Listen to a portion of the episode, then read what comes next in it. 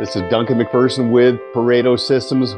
Welcome to the Always On podcast, where we are constantly providing insights to top fee for service professionals so they can continually work on themselves personally and professionally and work on their business. And to that end, I'm very excited in this 50th episode of Always On to be joined with Chris Jeppesen, who heads up the practice management department at First Trust. He's a good friend, he's an exceptional pickleball player and golfer and ping pong player.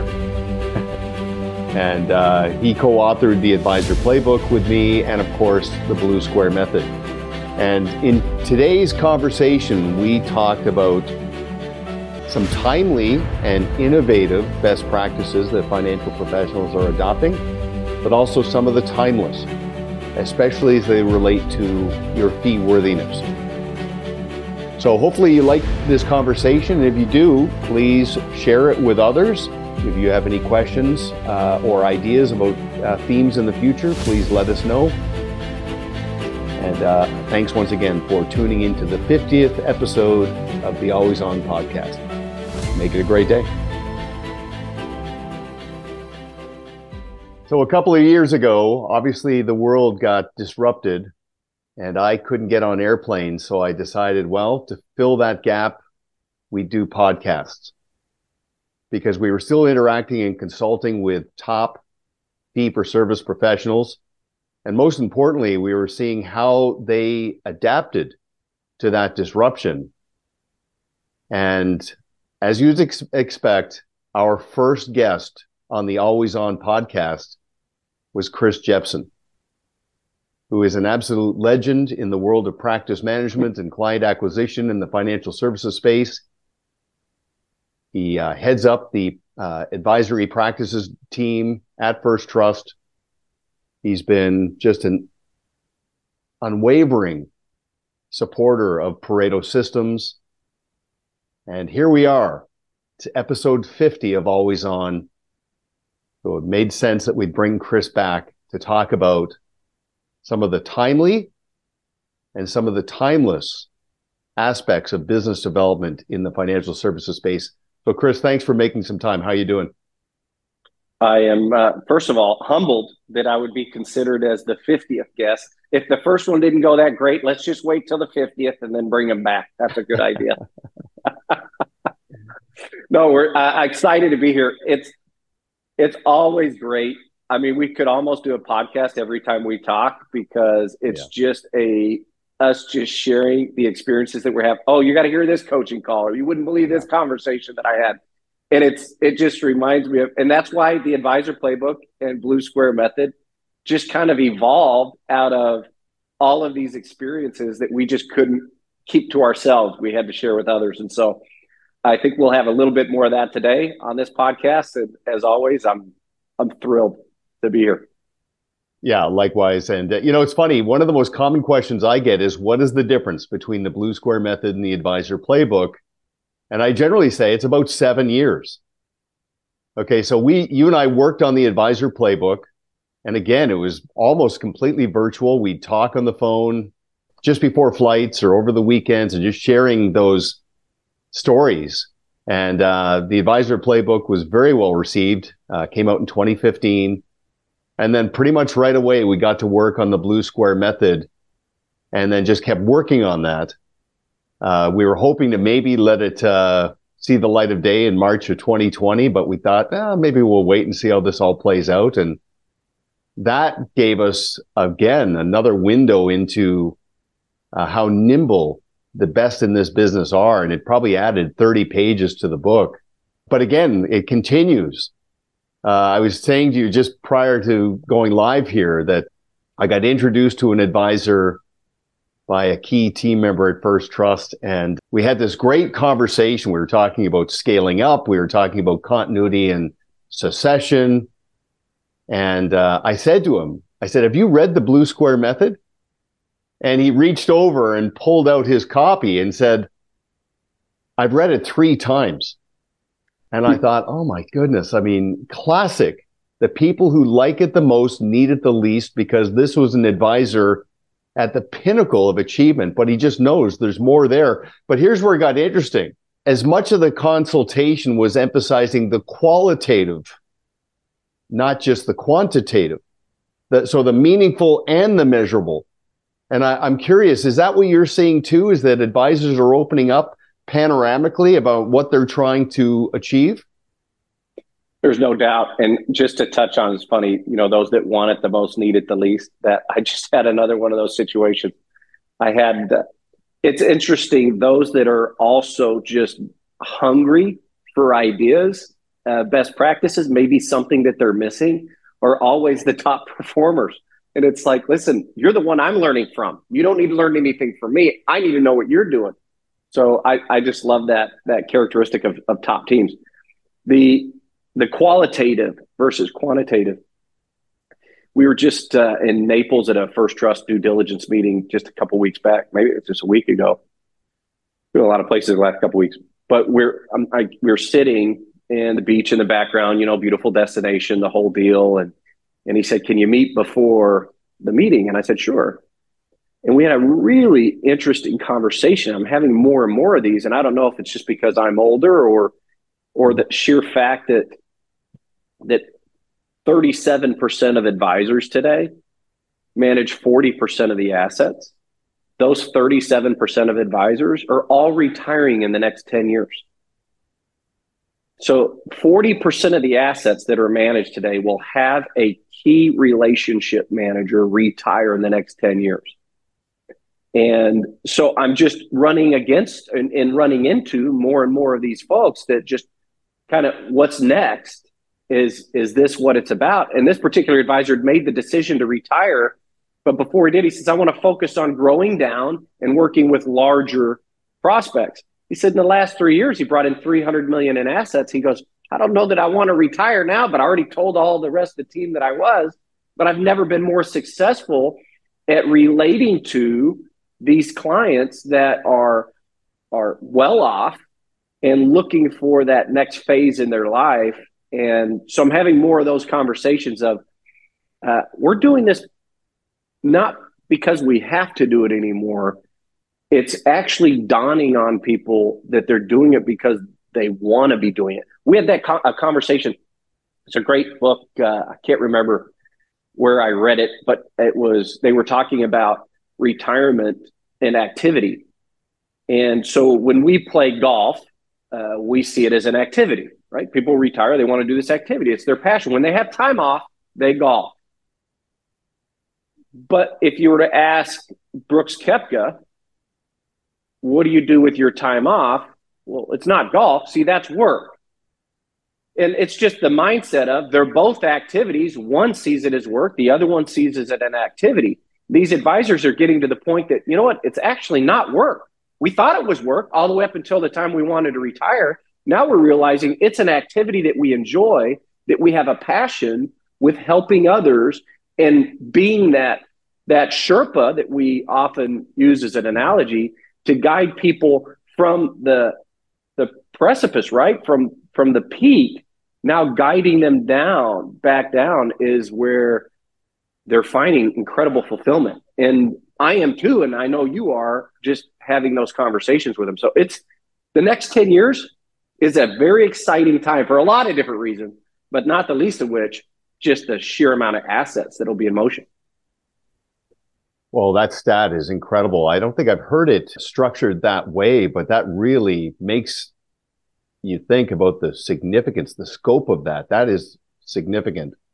Uh, I want to back up for a second because, and I'm sure you've got me beat on this, but uh, now that I'm rolling again, I think I've been in 68 cities in the last 17 months. and some of my best consultations have been on the way to or from the airport or waiting because of a delayed flight where you just call an audible and, and bring somebody on the phone you're like i've got an extra two hours here let's talk and it is incredible you're right. I mean, the two way street involved there because I get as much out of those conversations as they do because they let me put my finger on the pulse, what they're thinking, what they're doing. And you're right. Their their magnets are so powerful right now because they've shifted from the job to the calling. They're so attractive. This advisor I was speaking to last week, he's going through a very methodical continuity and succession plan with his team. And his, his he's already seeing the impact that he addressing his own continuity and succession plan makes him more relevant to clients who've been kicking that can down the road themselves. Like he can lean on them respectfully and say, look, this is what I'm doing. And, and, it, and clients are responding. But what's interesting is the rejuvenation that comes out of that exercise, whether they're scaling up or growing down or continuity and succession, is they're getting very focused on their own strategic plan. And one advisor, we were, we were going into this, and uh, he pulled out his mind map.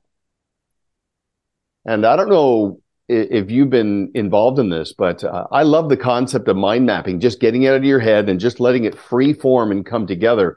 But what's amazing is at the core of every mind map I've seen is a very profound why. And the why is way less about income and way more emphasizing the outcome who am I? Who do I want to become? And then, and then just reverse engineering out of that and populating on the mind map all the things that will contribute to that outcome and that why. And uh, so that's what I'd like to talk about now. And I, I, I'm curious about your thoughts on that. Well, I was just thinking about Tom Brady and, and Michael Jordan is how different their games were from when they entered the league right? Versus the way that they are at, at the end of their careers. They're such better players. And it looks so much more effortless. They just understood the game. They understood every different role that each person was playing. But I think also that their mindset was at a place where they were kind of at peace with who they were and not trying to prove anything. And it just describes every multi million dollar producer that's approaching what most would say, hey, it's time to be thinking about the next phase. They're like, what do you mean next phase? I'm in a groove, right? I've I've got this, I'm incredibly value add right now for each one of these relationships.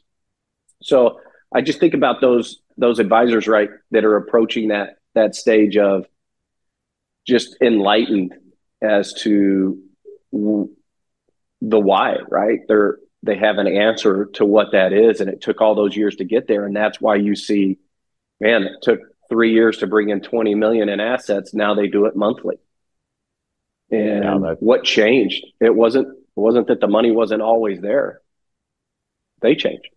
Well, what's fascinating about what you said about being at peace, and this probably applies to every field of endeavor, is as you shift from knowledge to wisdom and that experiential learning, athletes especially talk about how things seem to slow down around them and they don't press they don't force it they let things come together they don't overreact and uh, their outcomes are they they do seem more effortless now on the premise of mind mapping just so everybody has some context what a mind map looks like is it's the, the bullseye the blue square if you will is the why. That's the, what we're trying to accomplish. And then around it is the what.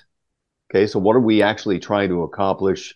You know, maybe uh, measurably, you know, the who, who's on our bench, who's our ideal client, who are we going to expand our strategic partnerships with, when or timelines, and then of course how. What, what's the fuel?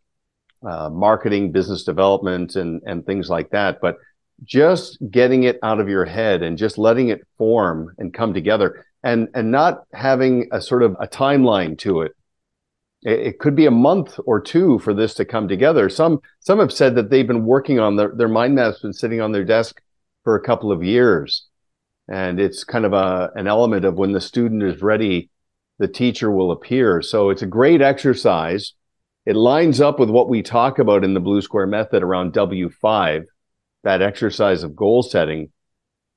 But now, Chris, I want to I want to make a connection here because you know, we started working on the Blue Square method in 2015. We got into this concept of Kaizen and the Ikigai. Uh, you brought to my attention the whole concept of Kintsugi, which is um, quite incredible. In fact, I don't know if you've heard, there's a book I was just given it by a client called Life is Messy.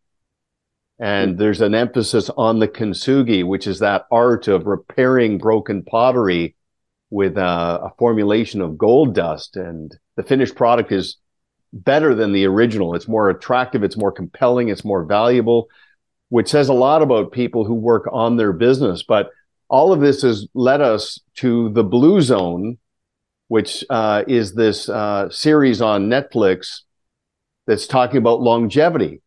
So back to your point about people that are starting to think about the bigger picture, starting to think about things that are really important to them qualitatively.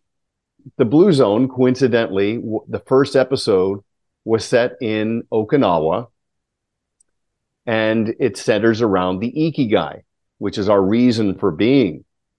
So, uh, I guess my question, Chris, is: ha- Have your conversations with advisors really gone deeper into their reason for being, the calling, the sense of purpose, uh, what's important, you know, that sort of thing?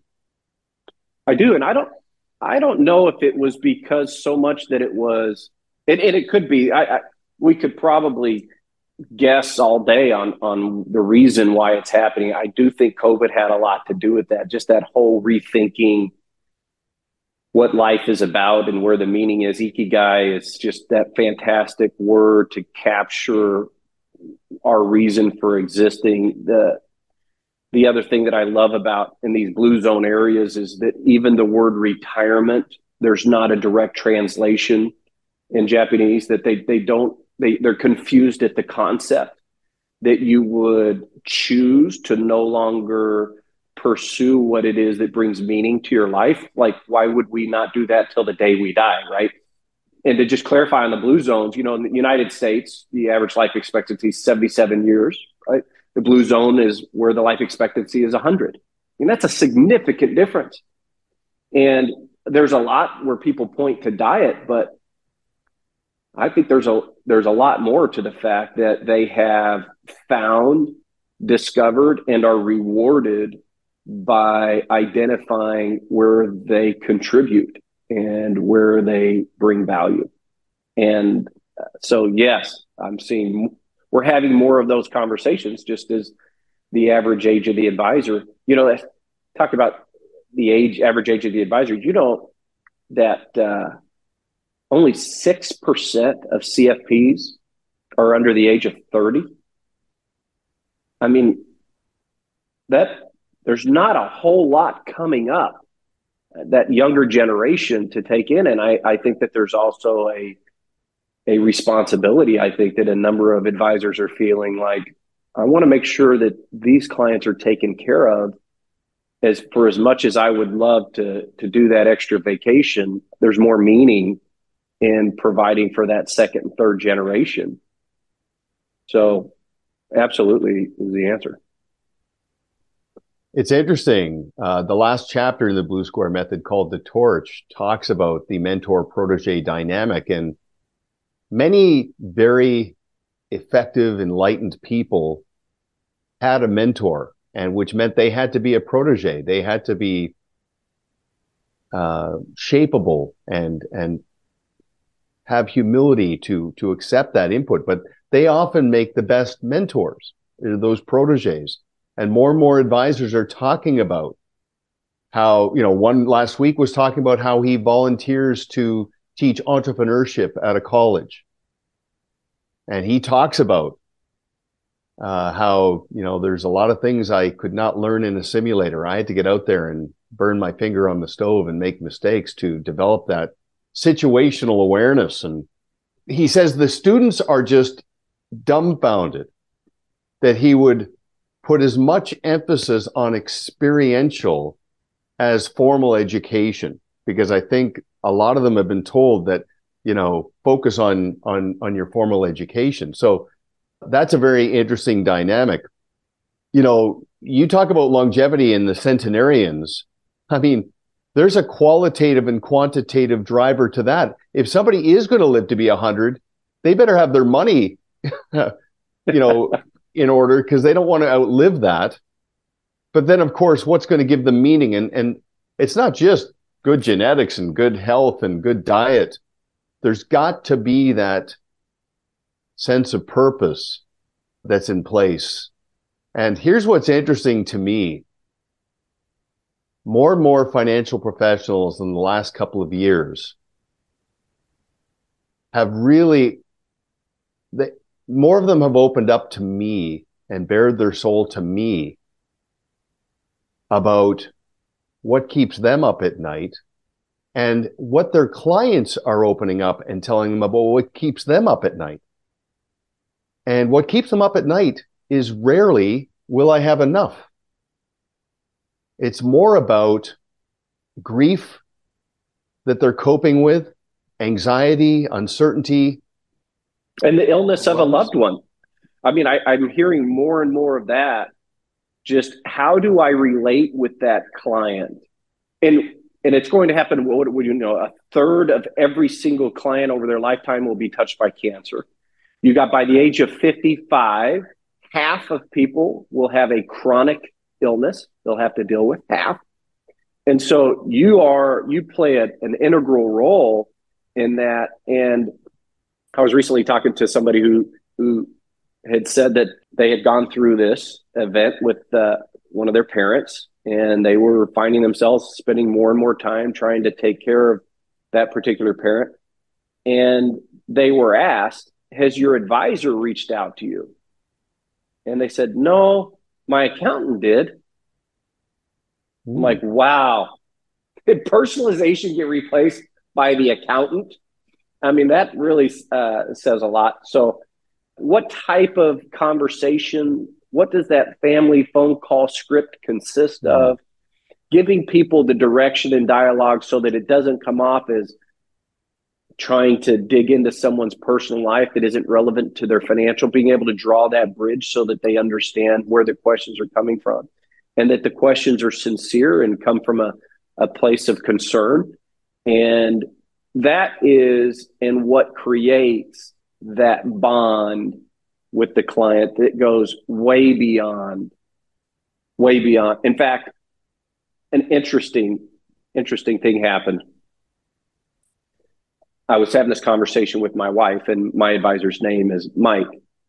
And I asked her, I'm like, honey, if something were to happen to me, and she talks to Mike maybe once a year, not a whole lot, right? But I said, hey, if something were to happen to me, what what are the what's the probability that you would leave the MPM group, Mike, and go to another financial advisor? She goes, zero. And the reason I asked her that is the conference I was speaking at, someone was speaking to kind of females in investing and how 80% of them leave the primary wow. advisor after a uh, death or divorce. And I was like, wow, that's a high percentage. So I just thought I'd reach out and ask her that. And she's like, zero. Well, what what have our advisors figured out is that that touch, right? That meaningful personalization, those sincere questions, those phone calls of discovery, right? She that's what drove that relationship. That's what built that's what's building that bond. I just love that she said that. She was that comfortable with him.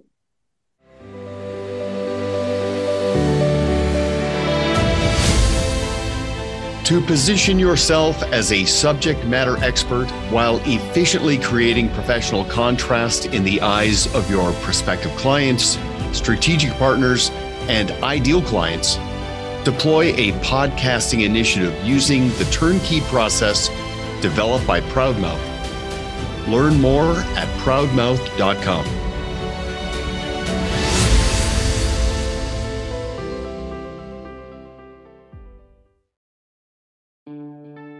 The best place to strengthen a client relationship is in the very place where you manage that relationship. BlueSquareToolkit.com has a harnessed the best practices of Pareto systems and brought them to life in our easy to use system that is accessible on both your phone and your desktop. Simple technology to uncomplicate your life by creating clarity, accountability, and consistency for your entire team. Build stronger client relationships by tracking and archiving essential information on what matters in your client's life and make yourself indispensable and more referable in the process. Create a more consistent client experience and grow your business with the Blue Square Toolkit. Visit bluesquaretoolkit.com to get your 14 day free trial today. I didn't, I've never heard that quote or that stat of 80%. And it's interesting. I was just in Atlanta speaking at a conference with First Trust, and Jackie Wilkie was there. And as you know, I mean, she's got some great actionable insights. Uh, she was talking to me about the family phone call and the ask me anything session and just positioning everything as a service and a value added that's proactive, not not waiting to react to an, a need that develops, but just getting out in front of evolving needs and uncovering unmet needs by being proactive. It was a very, very good presentation that she did. But you know, it's interesting. Not long ago, an advisor, we had a consultation and I could tell he was carrying a heavy load because he was there was long pauses and not a lot of enthusiasm in his in his voice. I just said like, "What's up?" And uh, you know, pause. You could hear him swallow, and he just said, uh, "I just had a client tell me something that was absolutely horrible," and he explained what was going on, and um, it was completely lost on him so so he he he tried to listen and and respond, but he found himself lacking for how to respond. And you know, I think his, I think his I, I think the scope of the information was significant, but his inability to respond really bothered him too. And I said, you need to know something this is going to keep happening.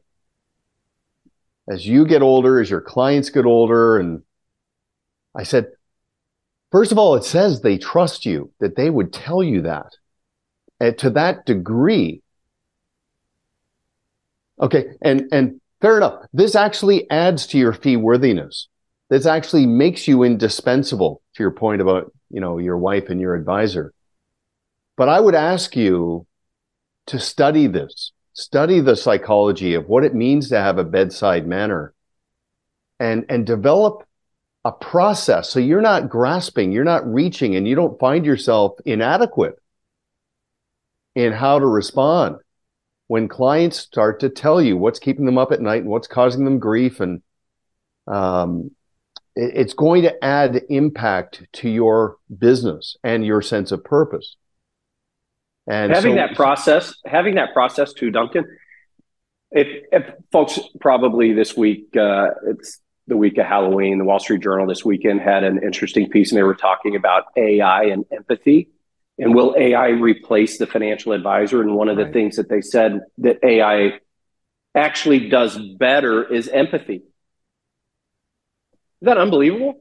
That AI would score higher on empathy, and they use this with doctors and physicians, right? And using AI uh, virtual follow up, and it scored higher than the actual doctor did on empathy. And if that's the case, then it must be what does AI have that the person that is trying to be empathetic with the client doesn't have? Scripts. They, they, they, they know the tools. They have the processes to follow and, and how to uncover and how to communicate uh, that caring instead of trying to wing it. And so if someone were to put just a little bit of effort in knowing what are the questions to ask, how to ask them in ways and, and in what kind of context and what kind of forum that it should be asked in, all of those things are not left to chance. And it was just interesting to me that AI scored higher on empathy than a human did. Empathy, that's, we should own that, but we don't. Wow, I, I, you know, that's counterintuitive, but totally. it's probably because a lot of people have trivialized the bedside manner. I remember you telling me way back when, and this went into the blue square method, uh, that analogy you used about going to a doctor's office and how you can tell that they start thinking about you the moment they walk in the door and pull the clipboard off the back of the door. And they, you can see them getting caught up to their familiarity with your situation in real time in front of you instead of it outside the door. And then they stop thinking about you the moment they put the clipboard back and walk out the door and move on to their next interaction. So to your point, I mean, just just thinking it through and and making it a study. You know, I, I did a podcast a while back with uh, Betsy Guerra, who wrote the book uh, from Hurt to Hope. Very, very thoughtful lady, and um, just just going through that book gives you some insights on having a mindset that enables you to have empathy. Because i mean obviously empathy is something that is innate but to be able to structure it in a way and formulate it in a way where you can have an interaction with somebody and activate resonance because the law of resonance says the value of your conversation begins when they hang up the phone uh, or when they leave your office. And what are they thinking about an hour later, a day later, a week later?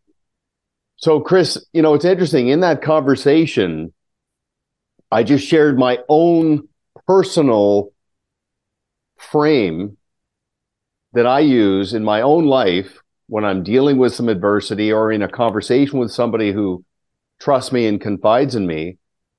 And uh, I, would like to think it kickstarted him on a journey to really focus on on this this gap that he had. But my own framework is just three words: faith, gratitude, effort. And you know what I said to him about faith was, you know, what is faith? Like, what is it? And you know, the the distinction between hope and trust. Like I I hope it's going to get better. I, I'm optimistic. I believe it's going to get better, but I trust that it will get better because I have faith. Um, that that led to a very very interesting conversation, and I'm I'm curious if you have any comments on that. Last night, uh, you've probably seen Les Mis, right? So oh yeah, oh my gosh, that's one of my favorite books of all times. Unbelievable, unbelievable. And uh, do you know in that that one song, it's like in the service of others is where you see the face of God, right? And I think I I witnessed that with that enlightened advisor that they find that meaning that there's there's a deeper meaning in serving others you you forget yourself in service and you find meaning in giving back. You talk about the mentorship. I see it as as the work that we do is is in the service of of helping others. And and that is to me and just personally my own faith it's everything right? Faith is the the reason for for being right? I mean that's everything is built on that. It's that uh, building on a rock or, or sand. I think build on a, a solid core of a faith whatever your belief is and whatever that higher power is knowing that it's more than just just you. You know so many times too there's a difference you know feeling like that we're indispensable. I don't I, we might have put this i think we put this in the blue square method but that that quote about feeling that you're an indispensable advisor was that that poem if you'll indulge me my dad shared this with me when i was younger when i was a kid and uh, when i was getting a little cocky i don't remember what it was this is he had me memorize this poem he said, Take a bucket and fill it with water. He said, Put your hand in up to the wrist. Now take it out, and the hole that's remaining is a measure of how much you'll be missed. He said, You can splash all you please when you enter. You can stir up the water galore, but stop, wait just a moment. Isn't it quite the same as before? And the moral of this quaint example is do the best that you can and and be a little wiser. But remember, there's no indispensable advisor. So, how many people do you know in your own family tree from three generations ago? Three generations back, can you name someone's name? Of anybody? Three generations back. And so, will our name be remembered three generations from now? Probabilities say no, it won't. And so, leave as much of an impact on helping others that you can. And maybe one of theirs will be, I guess. But don't get too caught up in thinking that that what we do is is indispensable, but your caring for others can be. The poem definitely made it in the book. And as well as that, my my favorite quote by C.S. Lewis is you don't have a soul, you are a soul, you have a body. And if the soul is eternal, which I believe, then you're right. I mean, our our purpose is our reason for being is to get closer, as close as we can while we're here, which incidentally, in my view, is a perfect segue from faith to gratitude. Because I said to that advisor as we got into this, because he was really receptive.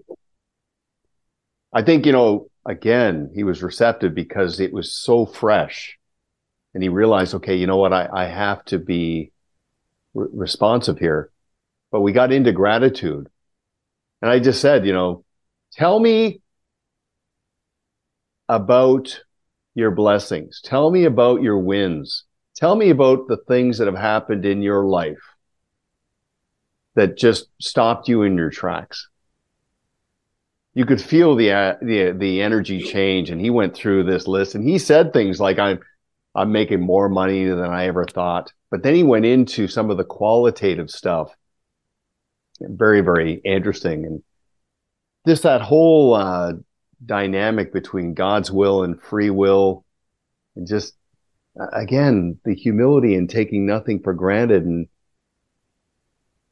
appreciating what we have as we aspire to what we want what we want to attract and what we want to overcome and what we want to achieve. So faith gratitude and then uh, effort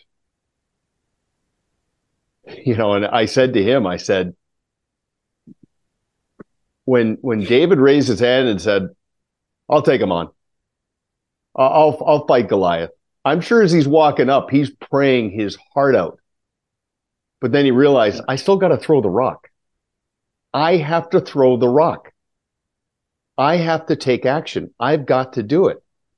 So then we had this incredible conversation about what matters and what can you control? What efforts can you take? especially in the spirit of being a serious student around things that you are now ready to work on. So, so faith, gratitude, effort. That's my own personal frame, and it landed with him. And I, I'm really, I'm looking forward to sharing that with others. And, and again, to your point about demography, I mean, it's inevitable. Nothing stops this. People are going to open up more to the people they trust to help have a sense of belonging and, and belief that I'm in a safe harbor, I'm in a good, I'm in good hands. And it adds, if nothing else, to your fee worthiness and your sense of purpose. I that I think just captured it perfectly. I think that that's a great set of rules to to live by. You can't sit back and hope that it happens, but you got to recognize that there's a lot of other people you know, that played a role in in you getting there, right?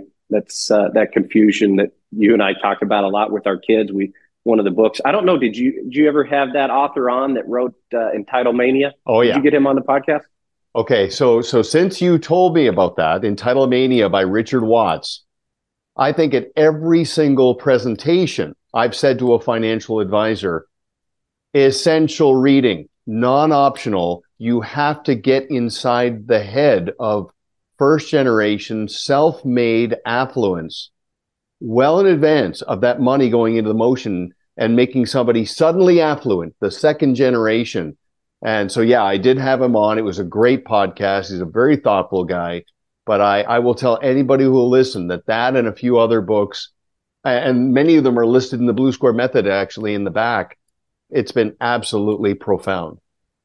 I just love that. The one thing that I remember, you know, so often we remember books, and it really boils down to you'll you'll remember a story. I mean, it's 300 pages, and you're like, oh, it's a great book, but you remember a sentence, right? I mean, you've read so many books. If I was to pull any of your favorite books, it's like you think about a couple sentences is all you really retain.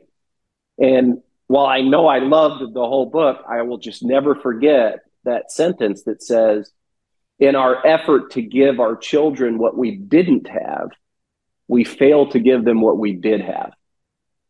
And those were the hard times that made all the difference, the difficulties, right? And so, kind of getting into that mind of that first generation and then also that second generation, their interpretation of that Well, It's such a great book because it's real. It's just case examples, case life examples. So, I was thinking that on the effort side too is just you know don't don't fail to give them an opportunity to demonstrate their own effort and accomplishment because you don't want to steal that that away well interesting about that a book that had a profound impact on me in terms of how it made me feel so back to your, you were talking about the Sherpa, and and I love telling people that the first person to have his picture taken on Mount Everest was Tenzing Norgay, right? The Sherpa for Sir Edmund Hillary. And that whole metaphor about the Sherpa and getting to the summit, but that's not the goal. That's a goal. Getting the goal is to get back down and survive the whole ordeal. But what's amazing is, as much as I love the Tenzing Norgay story, the book that actually hit me harder was written by his son, Jamling Norgay, talking about his dad and and galvanizing his dad's legacy and hearing it through the the lens of a, of a of uh, the son of of arguably a guy whose name will be talked about for hundreds of years. But that one got me more, and like you're, I'm a little older, sentimental. So so that's essential reading too. Is reading Jamling Norgay's book, uh, that his tribute to his dad uh, Tenzing. So, Chris, I, I want to pivot here. I want to talk for a moment about uh, innovation. So, you were talking about AI. We have many advisors who, as part of their strategy and tactical meetings, uh, especially virtually on Zoom, will add on the bolt on called Read AI, uh, which will capture the strategy and tactical meeting and then provide a very well crafted output. And I'm not sure, you know, who up in Skynet is putting this together, but it's pretty impressive. So, so we we would have advisors who would take an hour taking the talk to text or their notes to formulate uh, a summary of a strategy and tactical meeting for the 20%. And clients would respond to it. Like, here's what we talked about, framed in form. Clients they'd always respond to the email follow up thank you very much. Love the meeting. Loved hearing about your new dog and all of that. But now it takes them 15 minutes with read ai and that bolt on and all they have to do is vet it polish it. Maybe if it triggers them to add in some other color great reaction. So they have the gift of 45 minutes. But arguably an elevated experience, and, and we've talked about this before too, is finding that sweet spot between high tech and high touch. Technology is designed to liberate a financial professional to go deeper into what's proprietary. And that's the relationship, that's the practice, those are the client experiences that are created. So I'd love to hear uh, any thoughts that you have on that. And I also want to talk about testimonials too. Don't let me forget, but thoughts on innovation this is changing so fast. By the time some even watch this it could be totally different. But just on that one tool alone if you're doing three a day five you know five days a week you're looking at 15 hours added back into your life. It's it's unbelievable. That's one tool. The other thing on the on the ai front i was on a it was a vc driven calls really early stages on a company that is i don't even know what i'm allowed to talk about on that because i think i had to sign an nda i'll just tell you this what's coming down the pipe on the area of planning and portfolio allocation, discovery, gaps, and risk tolerances, and the like. Wills, estates, modernizing and updating those in in real time. I mean, it's unbelievable. And this is just scanning it in, pressing a button, and it's all done. What we have charged for historically is for that, for planning. And we've given advice away for free. I believe this this flips over the next 18 months. I believe we will watch it right in front of our eyes that people will say, Oh, I can get all that, but that's not what I'm paying for. You see, the AI is as good as the prompt that it's given. And and those super prompts now are 5,000 words long, some of them.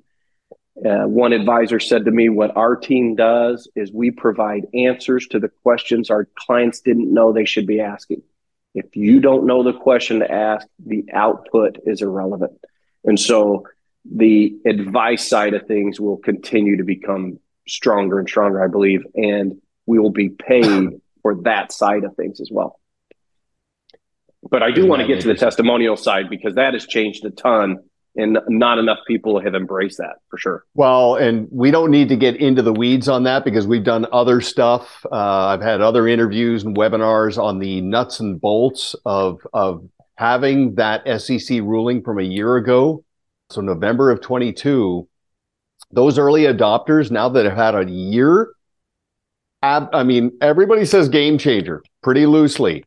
This is the proverbial game changer, and what it's led for me is is the validation for somebody to understand what it means when when like we're often touting that it's not what you say it's what they hear. Okay so what does that really mean?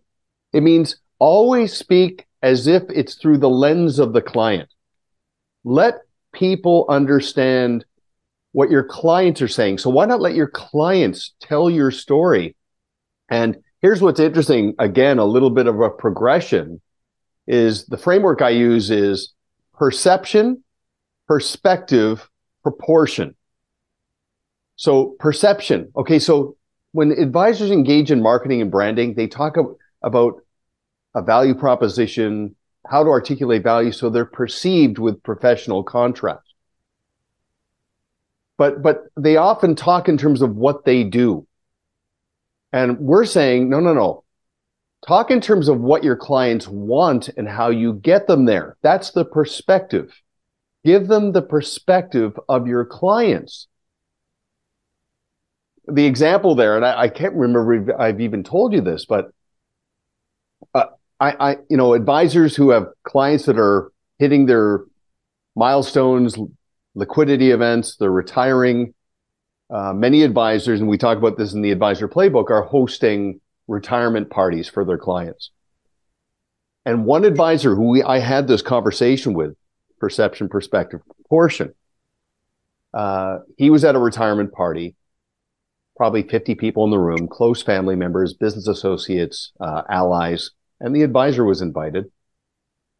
And uh, the client, significant, grabs the microphone and you know so he's got a, a, huddle and he's he's talking about how grateful he is and he's very humble and understated. And then he points to the financial advisor and says none of this happens without him. And the advisor's like what? And everybody he could feel it. Everybody looks at him. And he had been pumping hands throughout you know the the time leading up to that moment he didn't have to say a word. And I said, the proportion of your value, did it validate for you how meaningful your value is? And what kind of impact do you think that had on everybody in his inner circle in that room?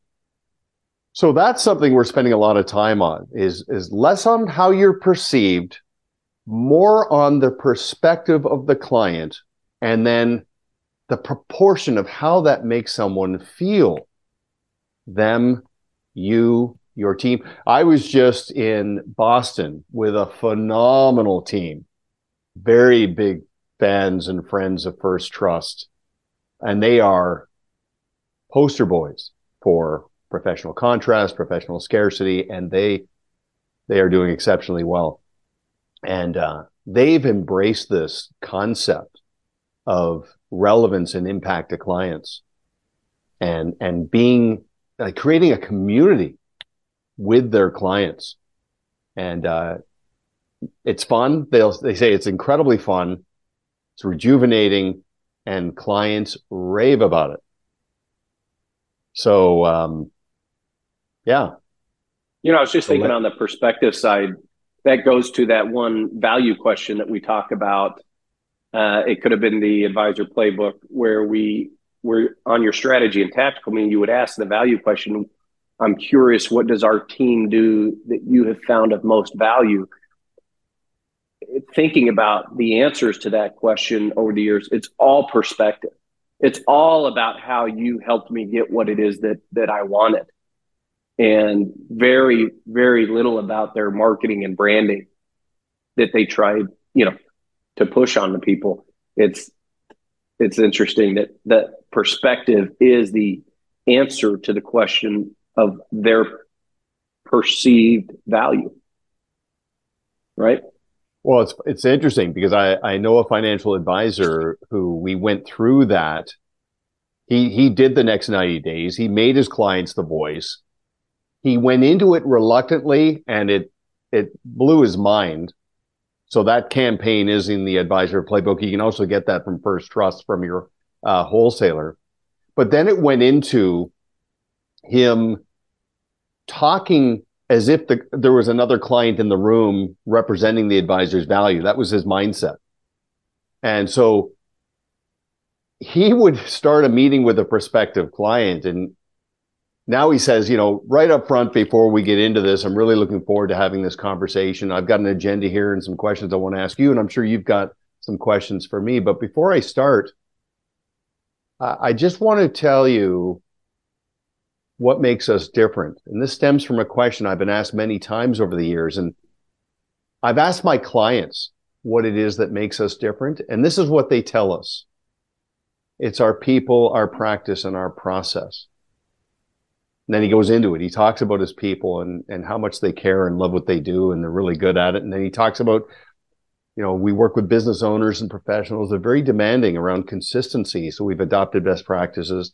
Then he talks about his process. Now we've developed and refined a process, puts all the pieces together. So, so that's what our clients tell us that make us different. And I'm, I'm curious if you have any questions or comments on that before we get into the formal part of the meeting. He says, absolute game changer in terms That's of right. just just attracting, not chasing. But he said that little thing about saying this is what our clients tell us. Yeah, it resonates. Well, that's the reason, whole reason why you look at any company that just explodes. It's it's that one little Facebook group of of uh, of moms that make a comment and it just explodes. It's the one. It's testimonials are what make that company what they are. It's what makes any comment on Twitter what it is. It is huge. It's there's white papers galore that describe why, but just knowing that it's that powerful and it is thrown out there a lot that there's hey, this is new, this could impact this really is one that is leaving people behind if they haven't embraced it. Well, it's funny when I travel with my wife anywhere in the world, she'll look at the reviews of the hotels we'll be staying at and her her mindset is i want to find the worst review. I want to see you know is this just sort of loaded with right. or is there is this real? So she'll scroll down and try to find the worst because she wants the full spectrum okay? So yeah i'm sure everyone loves it but i want to hear and she goes, if I can accept what this person's complaining about, then my expectations are set. That's just her mindset. But the whole premise is, you know, it's like when you order up an Uber and you see anything less than five stars, you're like jarred. You're like, well, no way. I'll, I'll find right. somebody else. Reviews. But here's what it reminds me of, Chris, is right back to Maslow's hierarchy.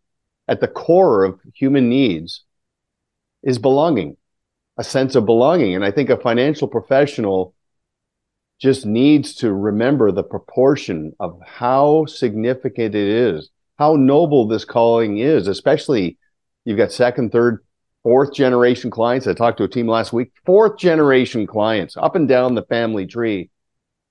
And I said, just remember how unique and how significant that is as it relates to belonging.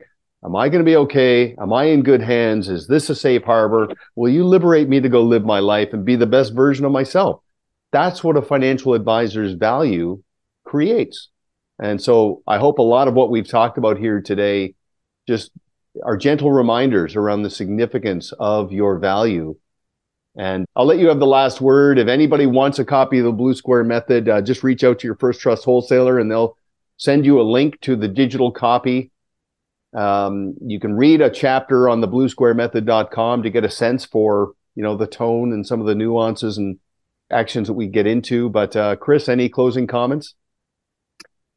I would just tell you it's it's November here, right around the corner, and uh, and a lot will be spoken to around Thanksgiving and just a heart of gratitude. And so I would I would conclude with just a heart filled with gratitude for our friendship, Duncan, for our partnership with Pareto Systems, the incredible group that's behind the scenes at Pareto that just tirelessly gives to try to bring value to the advisor. It means a lot. And it's just in concert with what we at First Trust really feel and believe. And so a special thank you to, to you guys and, and a heartfelt gratitude to every advisor that is consciously trying to improve and continue to bring additional value to their clients. Uh, I want to recognize everybody that does that and thank you personally for your clients if they don't but from our firms as well. So happy Thanksgiving and thank you, Duncan, for having me on. Well, very gracious, but I, I can't leave it at that because I just have to just state from my heart how much appreciation I have for our relationship and uh, our professional relationship with First Trust because I've been around this block for a long time and I've interacted with some of the most respected firms in the industry and uh, it's not even close how First Trust is the biggest advocate for the financial professional on planet Earth. And you know what, Chris? When I travel and I meet with advisors, to hear them tell me how much they appreciate uh, their relationship with First Trust and how unique your firm is, you don't spend a dime trying to convince a client or trying to convince a, an advisor to do business in the form of advertising. There's no naming rights on stadiums. There's no ads in magazines or online. Every investment of effort just goes to strengthen the relationship with the financial professional. And that energy and, and goodwill is strengthening. And I think it will continue to. So right back at you. Thank you. We appreciate it. And we appreciate that you appreciate it. And I guess we'll shoot for what? Episode 75? Let's do it, man. Appreciate you.